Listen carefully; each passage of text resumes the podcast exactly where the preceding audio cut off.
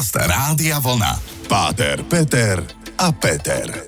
Relácia o pohľade na život, o láske, viere, hodnotách, o spoločenských témach a o všetkom, čo ľudí zaujíma. Príjemný, krásny útorkový večer. Dnes začneme tak z hurta. Cesta bola dobrá, to na tebe vidím. Máš sa vynikajúco, aj to vidím. Áno. Ahoj Peťo, ako sa máš? Príjemný dobrý večer, pozdravujem všetkých. Ahoj Peťo. Ahoj. Ja by som dnes tak e, skromne začal jednu takú veľmi zaujímavú tému, lebo pred pár dňami bol Európsky deň solidarity a spolupráce medzi generáciami. A toto ti mňa tak celku akože fascinuje. Čím som starší, čím ďalej idem, čím viac sa pozerám na veci možno aj z hora alebo aj z hĺbky, tak si uvedomujem, aký hlúpy, tvrdohlavý a tým pádom vlastne mladý som bol. A sám som zvedavý, kam ma tá cesta dovedie a aký budem možno o 20-30 rokov a mi pán Boh dopraje teda prežiť. Takže čo povieš na tému, že mali sme tu veľký Európsky deň solidarity a spolupráce medzi generáciami? No, to bolo 29. Áno. a 30. Jednak má moja najmladšia Hanka narodeniny, takže všetko najlepšie Hanička. Vítajte v rodinnej show. A takto som sa prihováral pred rokom e, Svetému Otcovi Františkovi, keď som sa s ním stretol na veľkej audiencii a povedal som mu, že dcera má narodky a on mi podaroval dva ružence, jeden pre moju manželku a jeden pre moju dceru. Takže tá generácia, ktorú som stretol vtedy, tú staršiu v podobe pápeža, to na mne zanechalo veľmi silný zážitok a, a mám to stále pred očami, ak keby to bolo včera. Čiže áno, to spojenie generácií je tu stále a mnohokrát sa míňame a možno, že sa ignorujeme alebo snažíme sa jeden druhého poučovať, ale poďme hľadať nejaký prienik. Veľmi pekne si to na úvod povedal, tak počúvate stále Páter, Peter a Peter. Prajem vám pekný večer a príjemné počúvanie. Páter, Peter a Peter. Spolupráca medzi generáciami, to je téma, ktorú dnes ideme rozoberať a ja len sa ešte vrátim k tvojmu predložlému vstupu, že mm, hlbokú stopu na tebe zanechal rúženec, ktorý ti dal pápež František. Čo urobil s Viktorom Orbánom na piatkovej návšteve, keď bol v Maďarsku, to by som tiež chcel vedieť. Ale to som len odbočil. Takže poďme sa venovať tým generačným záležitostiam. A začnem z hurta.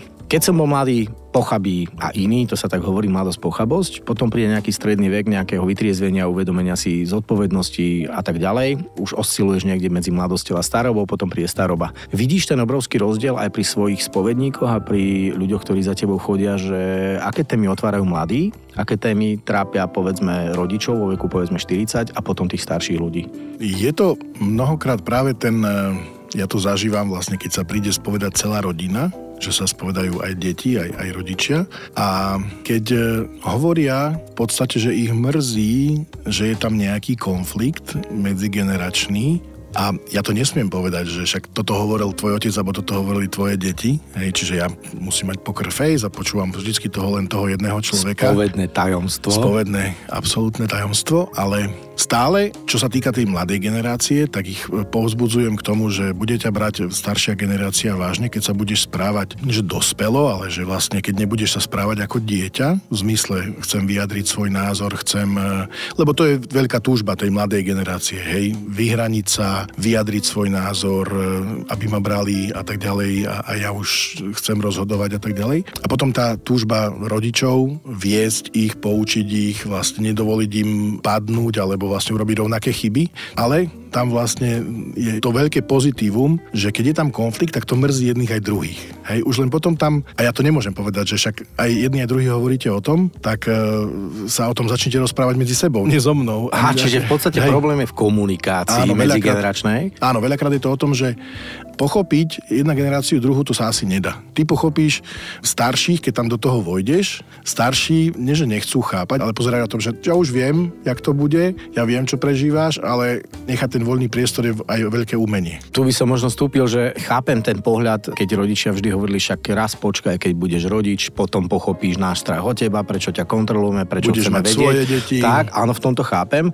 A ako mladý ani neviem, či si spomínam, že prečo som vlastne chcel bojovať s rodičmi, lebo som si myslel, že viem viac, alebo že som sa práve niečo nové dozvedel a objavil som Ameriku, objavil som koleso, ako sa hovorí, hej. Ja chápem ten vhľad. A čo potom tí starí rodičia, tí sú nad tým všetkým? No a tu je potom vlastne ten moment, kedy práve mnohokrát tí starí, ktorí žijú, starší ľudia, ktorí žijú aj vlastne možno, že aj trojgeneračne spolu, tak sa na nich ich deti hnevajú, že im vstupujú do výchovy tých e, vnú, alebo teda e, vnúčat, vnúčat. Potom je tam mnohokrát práve ten problém, že starší ľudia cítia až niekedy až ignoráciu z tých e, mladších vrstiev, že dobre, porozprávaj si, a, a, alebo proste, že nemiešaj sa nám do toho. Čiže je to veľmi ťažké, ale myslím, že každá generácia by mala počúvať tú inú, za minimálne vypočuť to a premýšľať. Je to určite obohacujúce pre každú jednu generáciu počúvať tú ďalšiu. No a teraz odkaz vám, ktorý vás počúvate, chvíľku sa zamyslite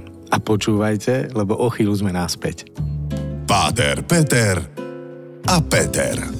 Európsky deň solidarity a spolupráce medzi generáciami rozoberáme v téme. Páter, Peter a Peter. A pekne si to v podstate ukončil, že nemiešajte sa nám do toho, lebo nám idete kaziť nejaké naše názory, alebo potom naopak ste príliš mladí, neviete, čo hovoríte, kde je teda ten stred asi najväčší medzi generáciami je v tom pohľade na život na tú cestu, akou dosiahnuť daný cieľ. Hej? Lebo asi jediný problém, že cieľ máme rovnaký všetci. Žiť mm, zmierlivo, žiť hojne, mať nejakú strechu nad hlavou, mať prácu, byť zdravý, mať rodinu, ale tie cesty sa odlišujú. Čo ty na to povieš? Poviem úplne konkrétnu vec, že vidím veľakrát priestor na taký rozhovor v situáciách úplne mimo. Napríklad dedo, syn a vnúk si dajú po tri piva a sú mimo. Sa zoberú a idú na futbal alebo na hokej. Fandia tomu istému mužstvu, sú nastavení pozitívne a v tejto pozitívnej emócii myslím, že je možnosť aj sa rozprávať o ďalších veciach. Po vyhratom zápase, to bolo super a toto a toto. A tam nájsť práve v týchto situáciách priestor na rozhovor je podľa mňa ideálne, pretože to nie je o tom, že ideme riešiť konflikt ale sme na jednej vlne a v tejto situácii viesť rozhovor možno, že o rôznych názoroch je úplne iné, ako keď to je nastavené konfliktne. Keď poviem, dobre, to je také chlapčenské alebo mužské a v tej ženskej sfére, ja neviem, ideme pred Vianocami, pred Veľkonocou piecť alebo ja neviem, maľovať vajíčka, ale práve nájsť tú spoločnú vec, ktorú zdieľame, to je naprieč celou generáciou, každý chce niečo dobre upiec, keď má k tomu vzťah, hej, keď je to babka a dcéra a vnúčka a vnúčka, keď je babkine, tak chce tiež a tak ďalej. A tam sa rozprávať už, jak to bolo, že to poviem tak, že na páračkách sa, sa rozprávali o všetkom možnom a sedeli tam i staršie dámy, i, i mladšie, i dievčatá a počúvali a hovorili a tak ďalej. Tam sa neriešilo, že kto má pravdu, len sa zdieľali. Toto myslím, že by mohol byť to nechcem hovoriť, že návod, ale možno, že spôsob, ako nájsť medzi tými generáciami ten rozhovor alebo priestor na rozhovor, aby sme sa mohli práve v týchto situáciách počúvať. Lebo nie sme zvyknutí sadnúť si počúvať, poď ideme sa o tom porozprávať, alebo je to asi veľmi ťažké konfrontovať sa, alebo sa možno, že v takejto situácii vrátiť nejakej hádke alebo konfliktu. Vieš, vtedy to bolo, ja som to tak myslel, bo ja viem, že ak si to myslel a predsa len, keď je to iné prostredie, keď je to iný zážitok, tak aj tie témy možno, že sa rozvinú inač. Takže vidíš e, jednu z tých prapodstatných a najpodstatnejších e, vecí v rámci hľadania nejakej solidarity a chápania v tej atmosfére, pri ktorej sa ideme o danom probléme Určite, rozprávať. To znamená, už si to tak rozdelil genderovo, ženy pri páračkách alebo pri pešení a chlápi na futbal alebo pri pive, hej? Chcel som to nejak konkrétne povedať, ale Chápem. Tie, tie témy môžu byť, čo ja viem. Ale to je jasné, ale tu by som skôr povedal, že mne sa páči celý koncept, ktorý my robíme, pretože ja si pamätám, že kedy si dávno pred pol rokom som to vlastne oznámil ako v zmysle, že idú sa rozprávať dvaja ľudia, ktorí majú v podstate odlišný názor na svet, lebo máme rôzne skúsenosti, empíriu, životnú cestu a tak ďalej. A aj napriek tomu, že sa nezhodneme v Barcelone a v Reále Madrid, tak e, sme priatelia, lebo naše názory, hoci sú protichodné, nás obohacujú, posúvajú a zrazu vidím tú kritiku do našich radov a poviem, ty ale fakt nehral dobre ten mladý. Alebo mm. fakt to nebol jeho zápas. Hoci som si myslel, že hral dobre, ale ty ako fanúšik Reálu si mi povedal niečo iné a ja som si to až potom uvedomil spätne. Takže e, dámy a páni, ktorí nás teraz počúvate a rozmýšľate nad tým, prečo sa furt hádate so svojimi deťmi alebo s rodičmi, e, skúste si nájsť nejakú atmosféru alebo niečo, čo bude milo atmosférické a pri takej príjemnej práci, ako je napríklad trhanie burín na záhrade alebo oberanie ovocia, sa skúste rozprávať aj o vážnych témach. Počúvate Páter, Peter a Peter a o chvíľu sme naspäť. Páter, Peter a Peter. Generations Gap alebo generačné rozdiely, alebo trenice. To je to, čo vlastne riešime vzhľadom k tomu, že tu bol Európsky deň Solidarity a spolupráca medzi generáciami. Vieš si predstaviť, alebo vidíš to reálne, aká je spolupráca medzi generáciami? Povedzme tam u vás na fare na východe. Lebo ja mám pocit, že keď stretnem dnes mladých, tak absolútne nemajú záujem. Žiaľ Bohu, mám aj veľmi nemilé skúsenosti zo 2 zo 3, kde idem po ulici, oproti mne idú mladí 14-roční fakani a jednoducho ani sa len neuhnú, ešte do mňa drgnú a ešte majú blbé pripomienky, čiže taká nejaká arogancia a neúcta tam je. A čiže otočíme to do pozitívna, lebo nechcem týchto chlapcov ťahať za uši a to musia urobiť ich rodičia. A vidíš tam cestu tej spolupráce medzi generáciami? Určite áno, keď ja prejavím úctu či už generácie nado mnou alebo podo mnou a vidia to moje deti, tak sa budú aj oni správať k tým ľuďom naokolo. Je to pekne vidno, že keď sú arogantní rodičia, arogantné sú aj deti. To by učiteľia mohli povedať absolútne, že jak je to vidno. Jedna učiteľka mi hovorila, že ja na rodičovskom vidím, jak, jak sedia rodičia, že kto je čie dieťa, lebo takisto sedia ich, deti, ich okay. deti. Hej, že toto je ten základ, že ak chceš, aby tvoje dieťa malo úctu voči generáciám, aby bolo aj rešpektované, to je ten zase ten princíp, že rešpektovať a byť rešpektovaný naozaj. Keď ja dám ten rešpekt, potom aj ten rešpekt získam. Mm, čiže keď si... si ja vypočujem mladého, tak snáď by aj mladý potom o chvíľu počúvať môj pohľad na vec. U, už sa dostávam aj ja do veku, keď potrebujem či svojim deťom stále dať aj nejaké ponaučenie mm. a mnohokrát oni chcú len, že by som ich vypočul. Mm-hmm. To je veľakrát tomu sa ubrániť a mať tú silu k tomu, a to je zaujímavé, hej, tak to bola tvoja skúsenosť. A len sa opýtať, a čo myslíš, že keby si ináč zareagoval? Alebo čo myslíš? Bola to správna reakcia? Alebo ako, čo s tým chceš robiť ďalej?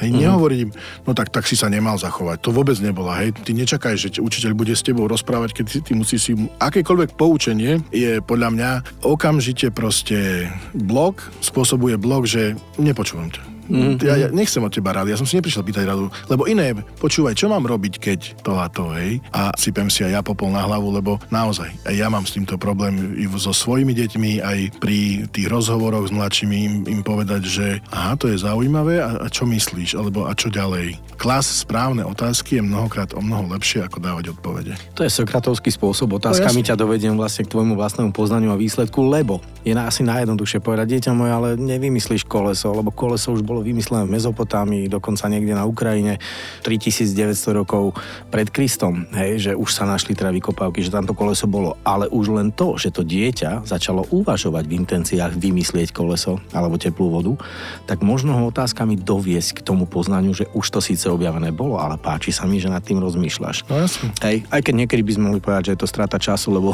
tu máš, preštuduj si, už to je, ale niekedy naozaj lepšie vypočuť. No a potom je to aj opačne, že vlastne mladšia generácia nemusí hneď krútiť očami nad tým, keď niečo niekto zase, zase hovoríš to isté. Hej, no, to sa nám ľahko teraz hovorí, áno, všetci sme točili očami. To je len taká, nie že rada, ale možno, že zamyslenie, že skús naozaj si to vypočuť a ne, možno, že ani nechoď po tom obsahu, jak po tej forme, čo ti ten človek ide odovzdať, prečo to opakuje, prečo práve tento zážitok je pre neho tak dôležitý, že znovu a znovu hovorí, keď sme my boli mladí, alebo proste, že chce to naozaj obrovskú dávku rešpektu a tolerancie.